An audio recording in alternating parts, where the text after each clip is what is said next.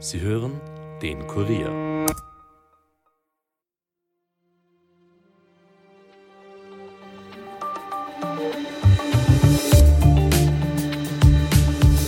Zerstörte Gebäude, Explosionsgeräusche im Hintergrund, Rauch über den Dächern der Stadt Stepanakert. Am Dienstagvormittag eröffnete Aserbaidschan das Feuer auf die abtrünnige Region Bergkarabach, die völkerrechtlich zwar zu Aserbaidschan gehört, in der aber mehrheitlich Armenier leben. Der uralte Konflikt zwischen Armeniern und Aseris im Kaukasus ist neu eskaliert. Der Angriff dauerte auch noch am Mittwoch an, bis am späten Vormittag eine Waffenruhe verkündet wurde. Die Armenier in Bergkarabach sollen ihre Waffen abgegeben, Gespräche über eine Reintegration in den Staat Aserbaidschan sollen geführt werden, ließ der aserbaidschanische Präsident Ilham Aliyev verkünden. Was das genau bedeutet und warum der Konflikt überregionale Bedeutung hat, darüber spreche ich mit meinem Kollegen Armin Arbeiter. Ihr hört den Daily Podcast des Kurier, heute am 20. September 2023. Mein Name ist Caroline Ferstl, schön, dass ihr zuhört. Eine lokale Antiterrormaßnahme nannte es Aserbaidschan am Dienstag, die dazu dienen sollte, die verfassungsmäßige Ordnung wiederherzustellen. Armenien hingegen sprach von einer groß angelegten Militäroffensive, die sich auch gegen zivile Ziele richtete. Nach bisherigen Angaben Armeniens wurden mindestens 32 Menschen getötet. Rund 7000 Menschen sollen noch am Dienstagabend aus der Region evakuiert worden sein. Wer in den vergangenen Monaten genauer nach Bergkarabach geschaut hat, der war von der Eskalation des Konflikts wohl wenig überrascht. Schon vor Wochen hat Aserbaidschan seine Truppen und militärischen Geräte an der Grenze zusammengezogen. Seit Monaten wurde der Zugang Armeniens zu Bergkarabach, der sogenannte Latschin-Korridor, behindert. Keine Nahrungsmittel, keine Medikamente kamen zu den über 100.000 Menschen, die dort leben. Und die obwohl die Region völkerrechtlich zu Aserbaidschan gehört, überwiegend christliche Armenier sind. Die aserbaidschanische Bevölkerung ist mehrheitlich muslimisch. Zuletzt ist der Konflikt vor knapp dreieinhalb Jahren eskaliert. Damals konnte Aserbaidschan etwa ein Drittel Bergkarabachs unter Kontrolle bringen. Tausende Soldaten starben. Der Konflikt schwelgt aber schon viel, viel länger. Der Streit um den Besitzanspruch der Region reicht bis in die Antike zurück und gipfelte in einen Krieg nach dem Zerfall der Sowjetunion zwischen 1992 und 1994. Mehrere Zehntausend Menschen starben dabei. Vertreibung und Flucht waren die Folge. 1994 wurde ein Waffenstillstand vereinbart, ein Friedensabkommen aber konnte bis heute nicht getroffen werden.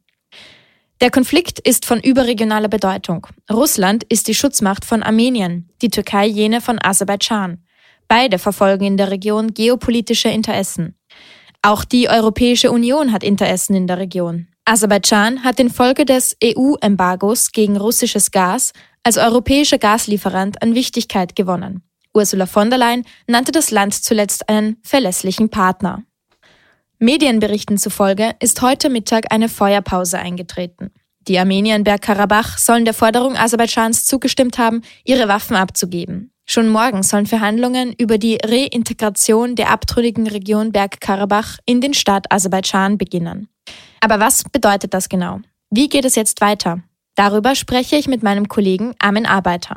Hallo Armin, schön, dass du da bist. Hallo Caro. Danke, dass du dir Zeit nimmst für uns. Armin, kannst du mir zuerst mal schildern, wie die Lage vor Ort gerade ist?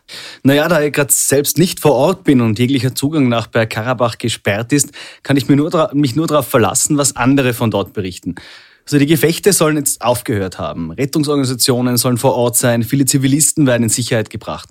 Das Bombardement hat gestern aber auch die Stadt Stepanakert getroffen und dort massive Schäden angerichtet. Und es gab auch einige Tote. Wie jetzt die Lage tatsächlich ist und ob die Kämpfe wirklich endgültig aufgehört haben, lässt sich derzeit nicht mit Sicherheit sagen. Mhm. Bergkarabach ist ja seit jeher eine umkämpfte Region. Kannst du kurz erklären, warum das so ist?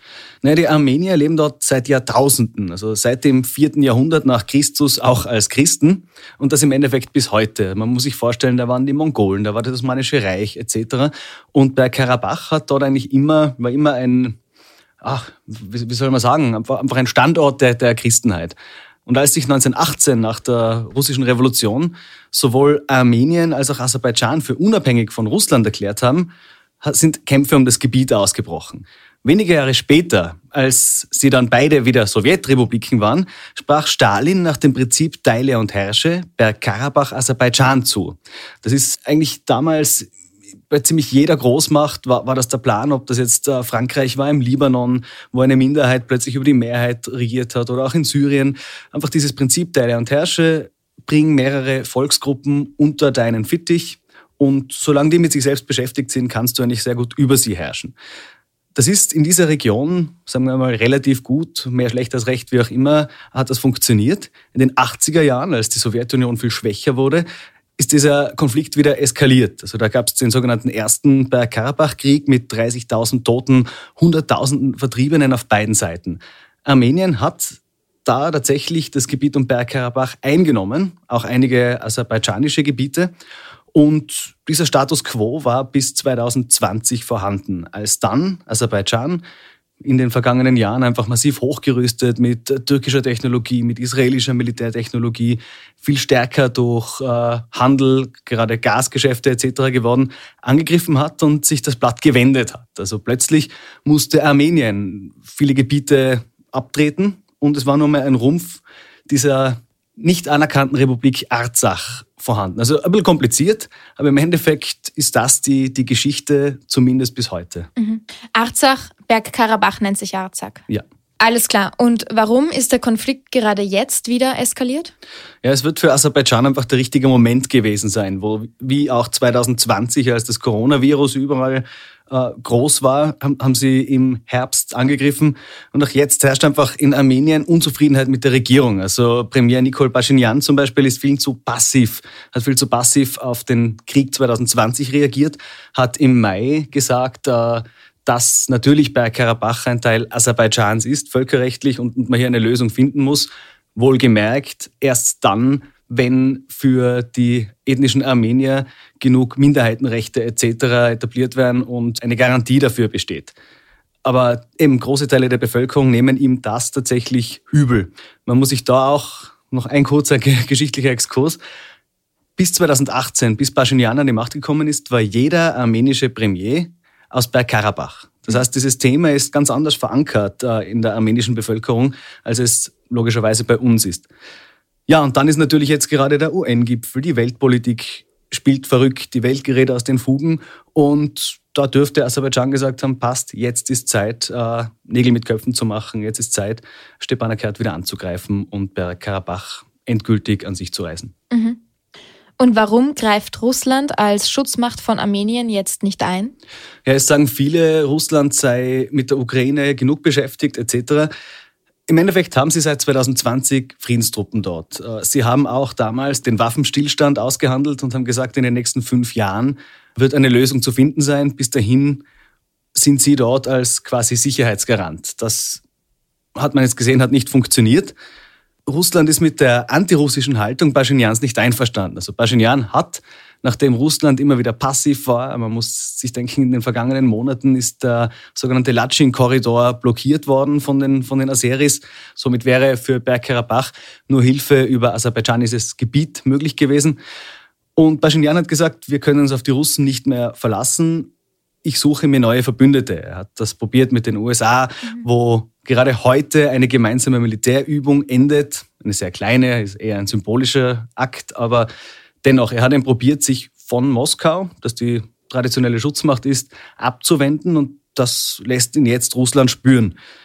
Und dann kommt natürlich noch dazu, Armenien wird nicht angegriffen als Staat. Also es hat natürlich auch Armenien massive Militärmächte oder seine Militärmacht äh, zusammengezogen an der Grenze, aber bis jetzt gab es keinen Angriff auf armenisches Staatsgebiet. Mhm. Und warum ist der Konflikt jetzt auch für uns relevant? Sollte er sich jetzt ausweiten, dieser Konflikt, also etwa Aserbaidschan mit Gewalt versuchen, einen Weg durch armenisches Gebiet zu seiner eigenen Exklave nach Itschewan zu bahnen, mhm. die wird wiederum umschlossen von armenischem Territorium, türkischem und iranischem, mhm. wichtiger Punkt. Dann dürfte der Iran eben hart reagieren. Also der Iran hat schon klargemacht, er wird auf Seiten Armeniens eingreifen, sollte armenisches Staatsgebiet angegriffen werden. Mhm. Und das hätte natürlich dann einen ordentlichen, eine ordentliche Eskalation zur Folge, denn die Schutzmacht der Aseris, die Türkei, wird dabei auch nicht datenlos zusehen. Für uns ist er relevant, dieser Konflikt, weil die EU, die sich durchaus bemüht hat zu vermitteln, einmal mehr nicht ernst genommen wird. Noch vor wenigen Jahren hat man nämlich gesagt, dass die EU eine Weltmacht durch Softpower wäre. Mhm. Eine Pandemie und, und einige Kriege später und andere Konflikte, sei es jetzt in der Sahelzone oder im Sudan, müssen wir Europäer uns eingestehen, dass wir sogar auf europäischem Boden politisch einfach nicht mehr mitreden können. Wir werden nicht ernst genommen und zusätzlich wirft es natürlich ein extrem schlechtes Bild auf die EU-Kommissionspräsidentin Ursula von der Leyen, die Aserbaidschan als verlässlichen Partner bezeichnet. Also würden wir jetzt aus dieser moralischen Sicht oder ethischen Sicht vorgehen, dann müssten wir eigentlich sagen, gut, auch der nächste große Energielieferant, potenzielle Energielieferant, betreibt da einen völkerrechtswidrigen Angriff. Mhm. Wie wird es deiner Meinung jetzt weitergehen? Was wird sich tun heute in den nächsten Tagen? Ja, regionalpolitisch dürfte das einiges verändern. Es ist nur noch die Frage, wie. Derzeit sieht es so aus, als ob bei Karabach mehr oder minder widerstandslos an Aserbaidschan gehen wird. Was jetzt aus den 100.000 Menschen wird, die dort leben, die Armenier sind, das ist offen. Also es ist eine humanitäre Frage. Kommen sie mit nach Armenien, wollen sie bleiben und darauf hoffen, mit genügend Achtung oder Garantien behandelt zu werden? Und dann ist natürlich auch die Frage, was wird aus Pashinyan und seiner Regierung? Bereits vor dem Angriff hat es Gerüchte gegeben über einen baldigen Putsch gegen ihn, aus den zuerst genannten Gründen. Und gestern gab es bereits Demonstrationen gegen ihn, weil er per Karabach nicht zu Hilfe gekommen ist. Bleibt Pashinyan, dann wird der russische Einfluss in der Region sinken und sinken. Und das wird auch nicht unbedingt im Interesse Moskaus sein. Also man wird sehen, wie es in Armenien weitergeht. Gleichzeitig wird Aserbaidschan, wenn sie tatsächlich bei Karabach mehr oder minder widerstandslos bekommen, darauf Eugen, vielleicht noch mehr von Armenien einzunehmen. Also der Aliyev zum Beispiel nennt Armenien offen Westaserbaidschan. Das heißt, es ist fraglich, inwieweit er da noch weitergehen wird und das trotz der Drohungen aus dem Iran. Mhm. Also auch wenn es jetzt Verhandlungen morgen Donnerstag gibt, auch wenn es eine Reintegration von Bergkarabach zu Aserbaidschan geben würde, wäre der Konflikt noch lange nicht gelöst. Das kann ich mir nicht vorstellen. Nein. Danke dir, Armin, für deine Zeit und für deine Erklärungen. Bitte gerne. Alle aktuellen Entwicklungen zum Konflikt lest ihr auf kurier.at. Wir werden weiterhin nach Bergkarabach blicken. Wenn euch der Podcast gefallen hat, dann freuen wir uns, wenn ihr ihn direkt auf Apple Podcast oder Spotify abonniert und uns eine Nachricht hinterlässt. Für Ton und Schnitt war heute Dominik Kanzian verantwortlich.